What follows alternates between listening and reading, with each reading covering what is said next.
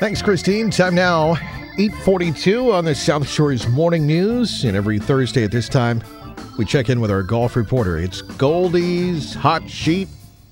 Let's see what Goldie has for us today. Liza Churchill, she's our golf reporter.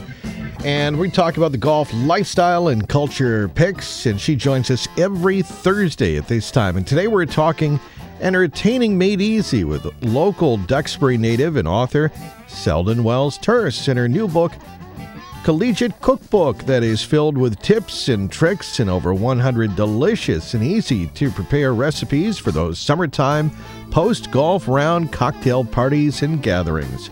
Here's Goldie to tell us all about it. Goldie's Hot Sheet features trending golf lifestyle and culture picks for stylish and informed golfers. Stuff you need to know because golfers have a life off the course too. Even after 10 years of Goldie Bounce Golf, there's still plenty of fun to be had. And to tell you all about it, here's Goldie. It's summertime and the South Shores a golf in paradise, beckoning you to hit the links whenever possible. Safe to say the last thing on your mind is kitchen duty. Fear not. Local Duxbury native and author Selden Wells Tearse's new book, Collegiate Cookbook, offers readers tips and tricks for whipping up old school favorites like crab yummies, perfect for any post golf round cocktail party or gathering. Selden fills us in. I'm kind of a collector of recipes and make up some of my own. And I just had so many on my computer and I email them to friends a lot and print them up for friends. So I had sort of an overwhelming amount, but also my son was heading to um, his second year at Florida State University and he likes to cook a fair amount. So I kind of put it together for him. It, it, it was at first probably like a 40 page book, and then it just kind of grew and grew. And I thought, you know, I wasn't looking to make a ton of money, but I thought, well, why not print a few and sell them either on my own or through a local bookstore? But I even have recipes in this cookbook, like how to make a grilled cheese, how to cook a hamburger. There's some of these recipes are really meant for people who don't cook at all, and then they're also meant for people who dread entertaining because they don't know what to make or are in, intimidated. So there's great chicken dishes and then veggies and sides. So a lot of them go really well together. The cookbook itself is set up like a workbook, so you can open it up nice and large. The font is nice and large, and then you know fold it back and just be looking at the one page. So I think it's very user friendly. You have a funny story about how your kids call your kitchen Sally's Deli. Yeah, I grew up in the restaurant business, and my mother is still alive, and she's a really good baker and a really good cook in her own right. And my father, David Wells, was a very good cook, um, messy chef, but he was wonderful. And he went to Cornell Hotel School, then had some great chefs who all have places on Nantucket now or had places like uh, Michael Shannon and Jean Charles and Neil Grennan help him cook at Fiddler's Green, which is now Sun Tavern. So I really grew up with this in my blood. My mother made baked goods and, and pies and cakes for the restaurant, and my father was behind the line a lot. Growing up, food was just such a central part of my childhood, and it's kind of been a central part of my kids' childhood. I just always always like to have treats out. If you're in my house for more than an hour and you haven't been offered something to eat, something's gone wrong. And so my kids often have friends over and they just jokingly call my kitchen Sally's Deli.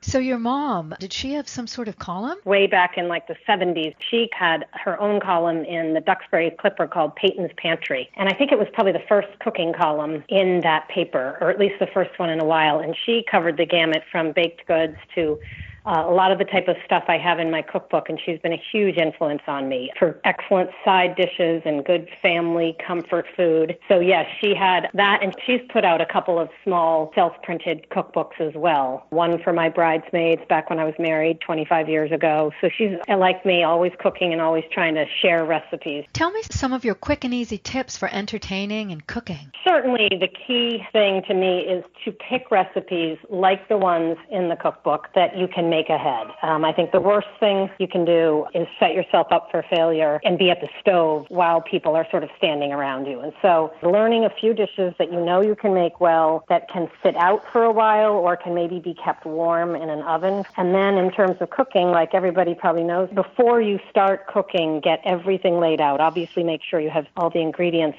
measure it all out. We call it mise en place in, in my family and in France. Some people make the mistake of kind of not getting prepped and then get getting overwhelmed, and that's when a recipe can go awry. Those are my two key pieces of advice. What's your favorite yummy recipe from your book? I have a lot of favorites, and it's funny. I have a website, collegiatecookbook.com, and I sometimes add recipes that aren't in the book. My latest favorite is lemon chicken, and it's on the website. It's so easy. A Cutlets pounded thin and just in a very lemony, easy butter sauce that I really like. That's wonderful. And I was thinking of your cookbook for golfers, you know, after a round of golf Oh, yeah. or cocktail party or even a ladies' bridge luncheon or Before I started working full time recently, I definitely loved having ladies' luncheons um, or brunch. Brunch is such a great meal. It's not a lot of money. Girls' night in. and I definitely think that your book can be a nice hostess gift as well. Food is love, and so many people feel that way. And I just so excited to share all these great recipes with people. Get yours today online at collegiatecookbook.com or pick up a copy at Westwind's Bookshop in Duxbury. Be sure to check out my full Goldie's Hot Sheet online. Click on the Sports tab right here on 959WATD.com. I'm Liza Churchill for 959 WATD. All right, Liza, thanks so much. And Lisa, I believe today, uh, this week, we've got uh, Goldie Golf giveaway. Is that correct? That's right. Yeah, Goldie is giving away a signed copy of the Collegiate Cookbook. Yes, uh, Selden will sign this copy. And by the way, you can get some details on her website, collegiatecookbook.com. Actually, Rob, there's some recipes. I think I'm going to try out the slow cooker barbecue chicken. Yes. That sounds good. it does sound good. Oh, delicious. I'm up for that. yeah, all right. I'll let you know. Thank, thank, let me know. I want, okay. CollegiateCookbook.com. CollegiateCookbook.com is the website. We are going to send you an autographed copy. So let's open up the phone lines. Caller 9, you will win an autographed copy of Collegiate Cookbook 781 837 4900. Looking for caller number 9 781 837 4900.